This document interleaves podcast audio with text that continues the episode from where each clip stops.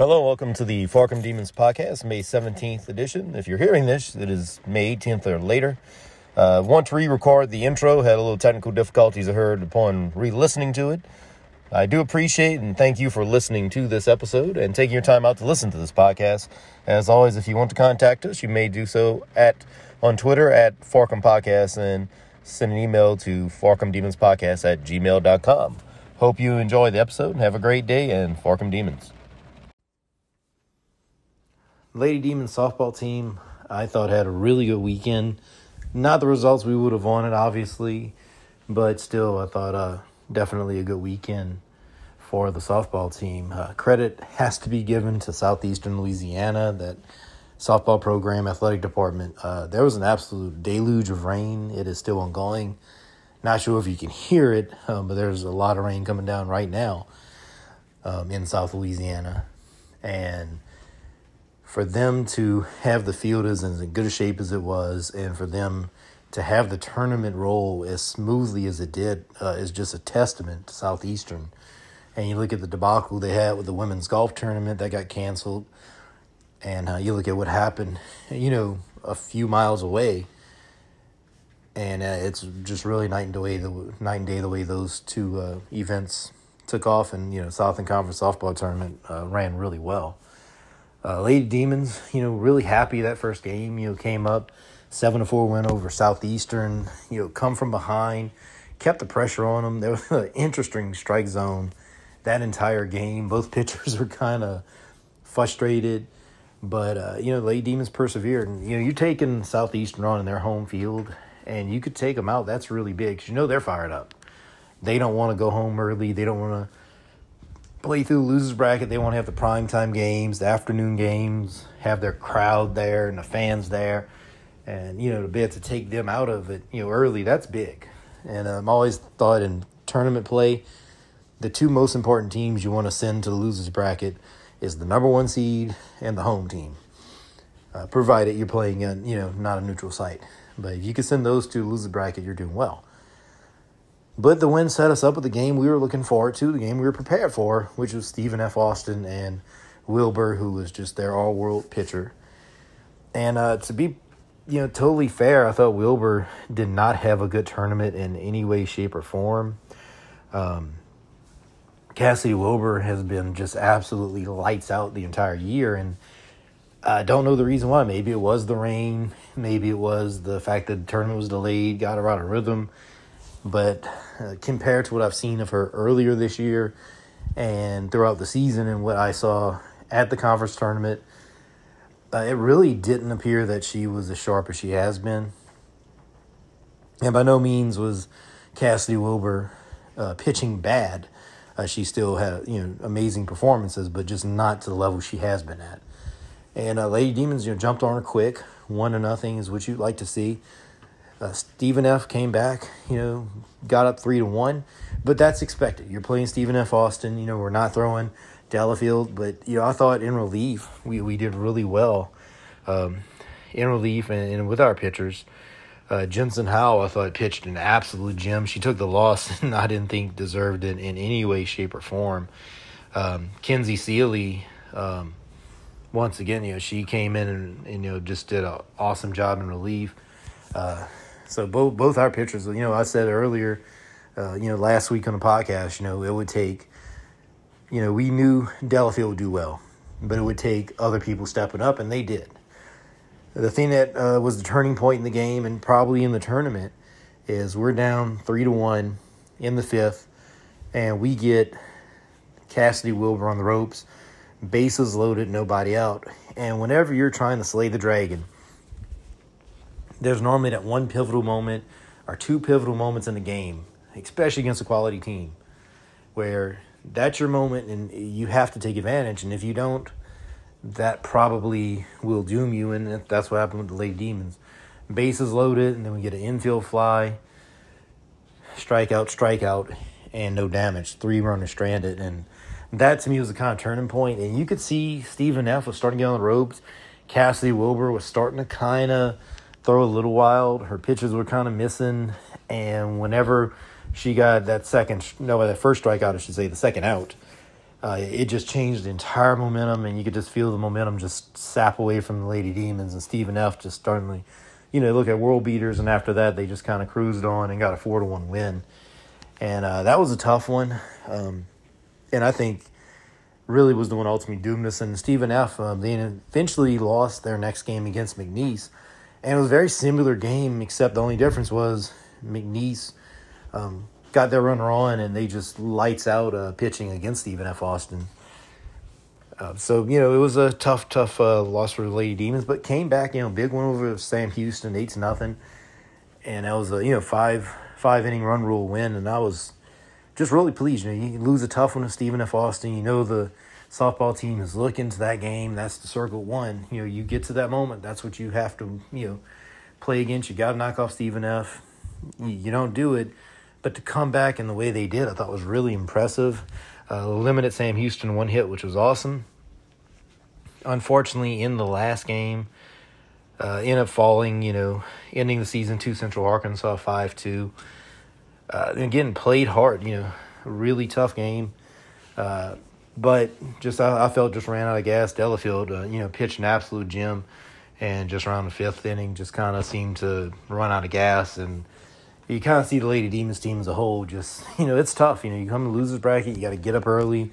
It's hot, and you got to play game after game after game. And yeah, I think it just finally caught up to them. Central Arkansas, obviously, you know, they lost to McNeese. Uh, end up reaching there, but uh, in the end of the day, Lady Demons in their season at twenty four wins and twenty two losses the takeaway I had from this entire tournament, and the one thing that really stuck out to me most, was when Delafield got pulled, and it's the whole reason I do this podcast is is moments like this. Uh, when Delafield got pulled from the game, the amount of emotion she showed um, was really heartbreaking and also inspiring. And the reason I say that is when you see that type of emotion and when she was taken out, you could tell she was just absolutely gutted. But that's why we actually watch the demons and lady demons compete. That's why I'm doing this podcast because that type of emotion you can't manufacture, you can't fabricate.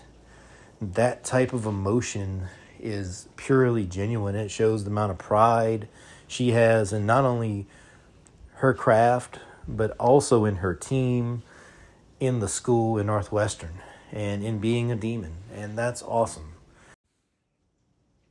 I do want to thank the senior class. Uh, they obviously had a really successful career, and you know, Lady Demon softball program is better than when they first got here, and you're seeing the softball program uh, improve with COVID. I know the eligibility rules are different, so hopefully the ones that if they do have a chance to come back will have that opportunity.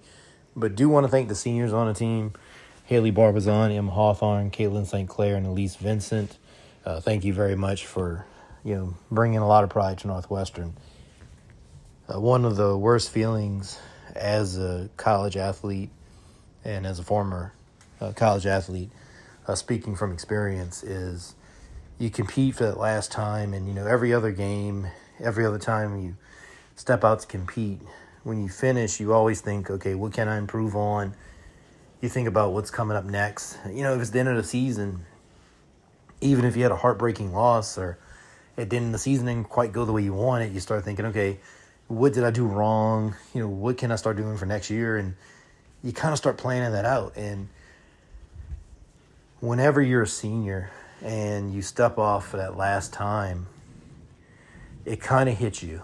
And it hits you where all of a sudden you realize that's it.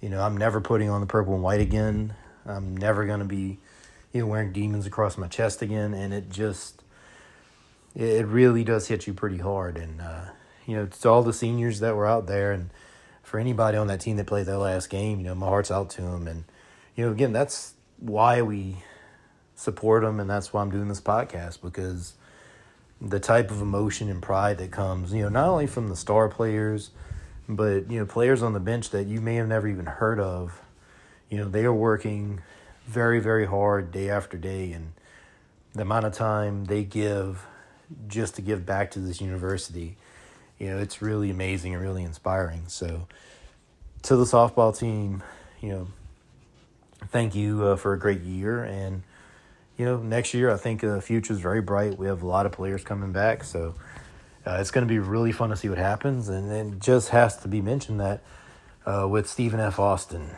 Sam Houston, Abilene Christian, Central Arkansas all leaving, uh, the next year is wide open. Right now, I think uh, you're looking going in next year, Northwestern, Southeastern should be top of the list. Uh, McNeese will be right there. Um, obviously, is they're defending tournament champions, so I think you're going to have us three uh, at the top of the list. Nicholls had, I thought, a really disappointing year, and um, they'll be getting a new coach, so it'll be interesting to see what he does if he goes the JUCO route or how he builds that program. But Nicholls won't stay down for long. They've had a great program as well, so I think uh, going forward, this is going to be really uh, interesting, and for the Lady Demons, a definite chance to you know grab the brass ring and become the powers of the conference. I mean, it's wide open and it's uh, there for the taking. And when we're talking about stepping up and taking advantage of things, you have to look at the Northwestern State track program, which has been just absolutely phenomenal for decades right now. And one thing you have to mention when you talk about Northwestern track is for decades, you know, 80s, 90s, and 2000s, Northwestern track was led by a coach who is not only a legend at Northwestern, but in Louisiana and also the track community in general. And that was head coach Leon Johnson, who uh, is just an absolute legend of a coach and a great person as well. And anytime you have a coach like him, and you look at Coach Leon Johnson, you had multiple conference titles, you had multiple Olympians, multiple All Americans and the accolades and list of his accomplishments just go on and on. You look even now, you know, the people in our athletic department, people inside the university that either competed under him or taught alongside him and coached alongside him, it's really impressive. And one thing that Coach Leon Johnson was known for is that if you ran for him, you did develop pride for Northwestern. He, you know, made you feel pride in yourself. And that's something I think that was really invaluable. But anytime you have a coach like him and a legendary coach like him retire, you always have that question what's going to happen. And many times you'll see a program fall. You look at LSU baseball, who under Skip Bertman had an you know absolutely amazing run in the 90s. Uh, Skip Bertman, obviously one of the greatest coaches of all time. And yet, whenever he retired, LSU baseball went downward. Not that they were horrible by any stretch, but there was a noticeable dip. When Coach Johnson retired, I think one of the concerns, one of the things that kind of made people nervous is what would happen to the track program. Now, of course, anyone that knows Mike Heimerman knows that he's very knowledgeable and was a great coach. And I think anyone knows him knew that we were definitely going to be in capable hands. The amazing thing is not only did we not take a drop off, but the fact that we are continuing to improve is absolutely astounding. And for the 10th straight championship, our women's team has finished in the top three, which is just absolutely amazing. And for Coach Heimerman to have this program running at such a high level, it's really a testament to his coaching ability and also to the program in general and how solid of a foundation has been built over the years and over the decades, going back even as far as to Coach Walter Ledet, who was an absolute legend in his own right. And you look at the performance this weekend, Lady Demons finished second. Uh, Stephen F. Austin won it, going away 171 points, but Lady Demons had 122, which narrowly edged out uh, third place, who had 119.5, and uh, that was Abilene Christian, which was really cool. and one thing that's really cool about that is when the conference shakeup comes, Lady Demons are the definitive favorites going forward in this conference. Now, hopefully, we will add some more schools, but really excited about that. And um, you look at uh, the performances this weekend, like I said, Natasha Jackson, 53.14 and a 400, which is a blistering time. Jasmine Steels did an amazing job, as she always does, and, you know, thankful for her time here. And with the track program, you know, it's just going to get better and better. You can see the pieces being put there. And the thing I like about looking at the track program, you can see he's not just recruiting people, but there's a pattern and you know there's a formula to what he's doing. He's trying to bolster different events, not just let's get 50 people out here and just throw them to the wolves. It's where do we need the pieces at? What are our shortcomings? And he's slowly building that up. Uh, the Demon Tracks program, uh, Demons did finish last uh, in this meet. Don't look at that and say, oh, what happened to them? Uh, Demons were very short-handed, only had 16 competitors, which is really, really small. Um, that was an just not going to be a normal thing. Uh, that's not indicative of our track program. Again, with COVID, it was just a weird season, short season, so we did not have a full squad for the men's team. Expect them to bounce back, and for really the men's team and women's team, it's really going to be there for taking to not only take control of the conference, but really become the powerhouse track program in the conference. Now that said, McNeese, Southeastern, uh, they both look really strong. So going forward, it's going to be really interesting to see what happens between Northwestern, McNeese, and Southeastern. Uh, it's going to be really fun to watch that. And again, the thing I'm just my takeaway from this is just how good of a job Coach Heimerman's doing. And if you're a Demon fan, and especially a Demon Track fan, you have to be absolutely just giddy with excitement with Coach Heimerman and what he's doing. So look forward to uh, watching Coach Heimerman in the future. And if I had to bet money on it, I think Northwestern State Track Program will have a conference title sooner than later. And I would say very sooner. So uh, definitely going to be watching the Northwestern Track Program and hopefully, you know, next spring get to make it out to the Walter P. Ledet Track Complex and watch that. And because uh, if you haven't got a chance to go by, they've done some renovations. It's really fun to watch the Northwestern track teams compete. And uh, best luck them. They'll be having the regionals coming up, and I'm sure we'll compete well there. Uh, and hopefully have some athletes go to nationals. I think we will. So best luck to the Demons and Lady Demons representing us at the regionals. And without further ado, I have to bring on a sponsor, and we will be right back. Uh, Demon baseball team unfortunately loses three of four to Stephen F. Austin. Not a good weekend out there in Nacogdoches. Definitely not the results we expected, but it happens. Uh, Demons didn't play bad per se. It just seemed like they never could find a rhythm the entire weekend. Uh, just didn't get the pitches when they needed it, didn't get the hits when they needed it, and never really seemed to just get comfortable throughout the whole weekend. And you know it happens in baseball. You look at the major leagues uh, Los Angeles Dodgers, series after series, loss, loss, loss, loss, loss. And the Dodgers, by no stretch of the imagination, have a bad team. They're a tremendously talented team, and in my opinion, one of the favorites to still win the World Series. It happens in baseball. Luckily, also in baseball, all it takes is just one good series to turn around, one game to turn around. It did definitely dent the chances for Demons to win an outright conference title, but there is still a chance. I'll just run that down really quickly. Abilene Christian is in first. Demons did beat them three out of four. That's important. Abilene Christian plays at Stephen F. Austin. Texas A&M Corpus Christi is in second. We play them. UNO is in third. Their conference season's over. They actually travel to Oklahoma State. And then Southeastern Louisiana, who plays Houston Baptist, is actually a half game above us. For us to win a conference title, we basically have to sweep A&M Corpus Christi, which is not going to be easy, or at least take three out of four. Abilene Christian will have to lose at least three out of four or get swept. Then Southeastern Louisiana would have to at least lose one or two, depending on what we do. So again, we can win a regular season conference title. More than likely, that probably will not happen.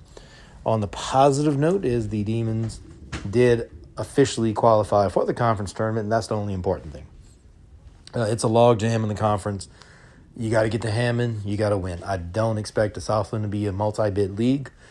So in this case, winning conference title, I don't think really uh, makes that much of a difference. Uh, Grant, you love to win it, but important thing is winning the conference tournament and getting to the NCAA regionals.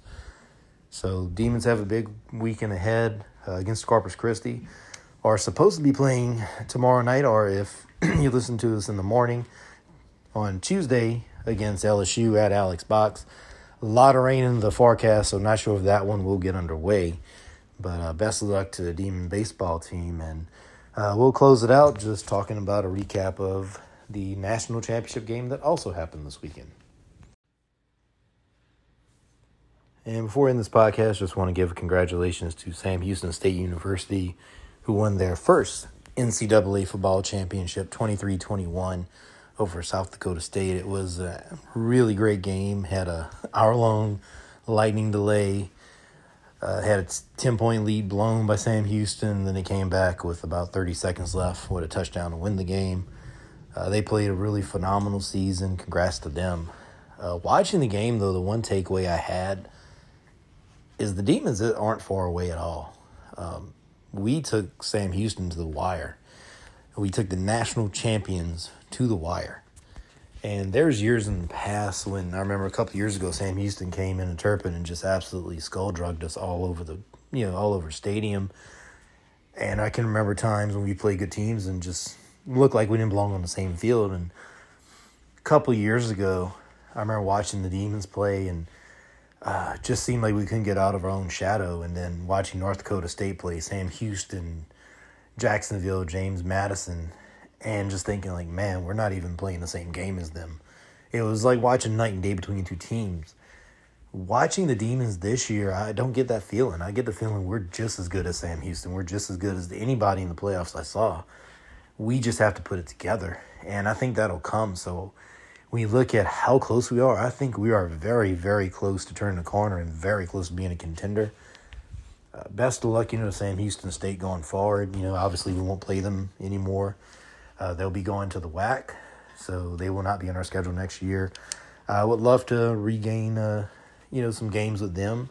I would love to play Stephen F. Austin, but you know, the world changes, you move on, and I'm sure we'll start playing some of those teams sooner or later, but who knows how long that will be until that occurs. Uh, until uh, next week, thank you for listening. Hope you have enjoyed this podcast. And as always, Fork 'em Demons.